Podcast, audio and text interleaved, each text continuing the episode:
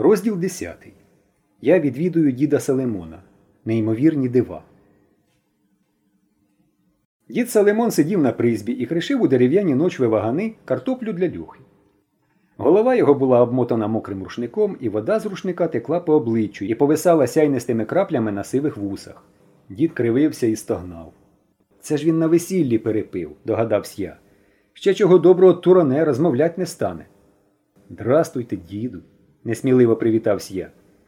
Він не відповів, тільки кивнув.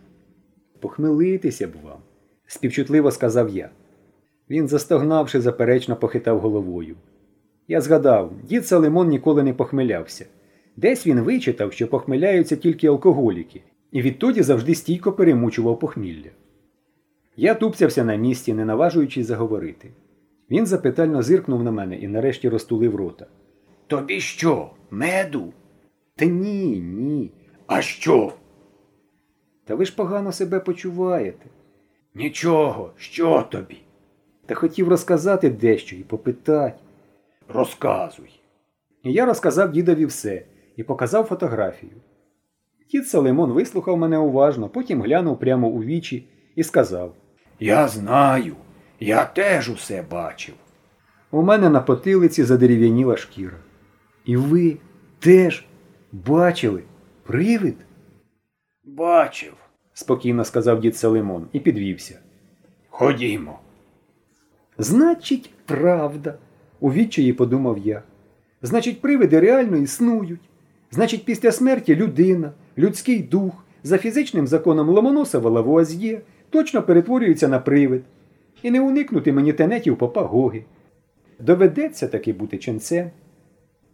Дід Салимон повів мене в садок. Біля вуликів зупинився. Ц, Приклав він палець до губів. Потім показав на каплицю. дивись.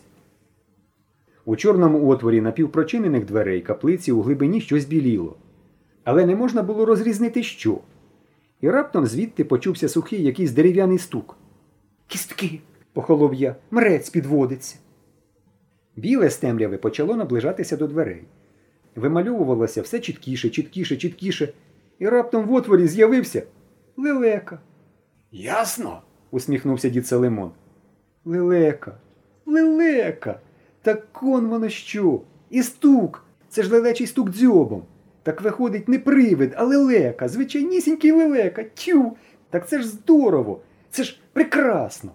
Отже, ніяких привидів не існує, і не треба мені ставати ченцем. І піп Гога може тепер кукати. Можна йому показати носа. Ура, діду! Давайте я вас поці. Але що це? Я приглядаюсь і бачу, що лелека без голови.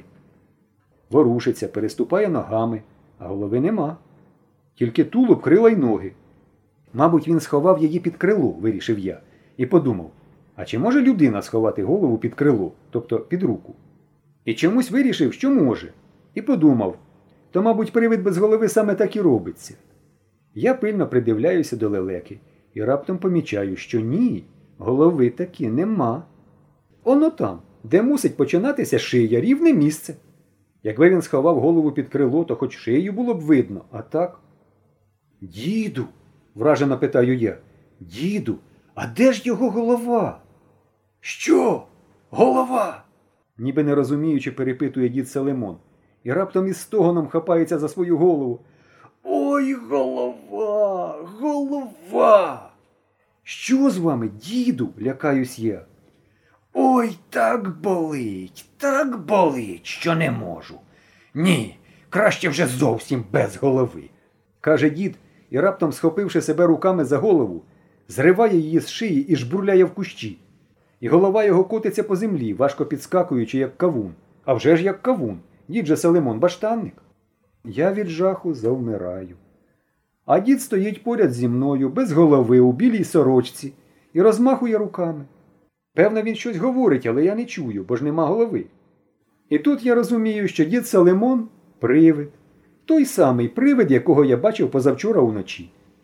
І ще раптом я помічаю, що вулики, біля яких ми стоїмо, не вулики, а гроби. П'ять притрушених землею трухлявих гробів. І враз віку одного з гробів заскрипіло, піднімаючись, і звідти вистромилась голова попа Гоги. Здоров, рибалко. А ти вже думав, ось ось сьо. Він показав мені рукою носа. Потім враз став серйозний, спохмурнів і мовчки закивав гачкуватим пальцем, кличучи до себе, і посунувся в гробу, даючи мені місце. І раптом я побачив, що в гробу поряд з попом Гогою вже лежить Павлуша, нерухомий із заплющеними очима. І невимовний жах. Не так за себе, як за Павлушу, що, певно, вже не живий, охопив мене. Я хочу крикнути, хочу кинутися до Павлуші і не можу. Щось на мене навалюється, більшає, більшає, більшає. Я задихаюся, задихаюся, задихаюся і прокидаюсь.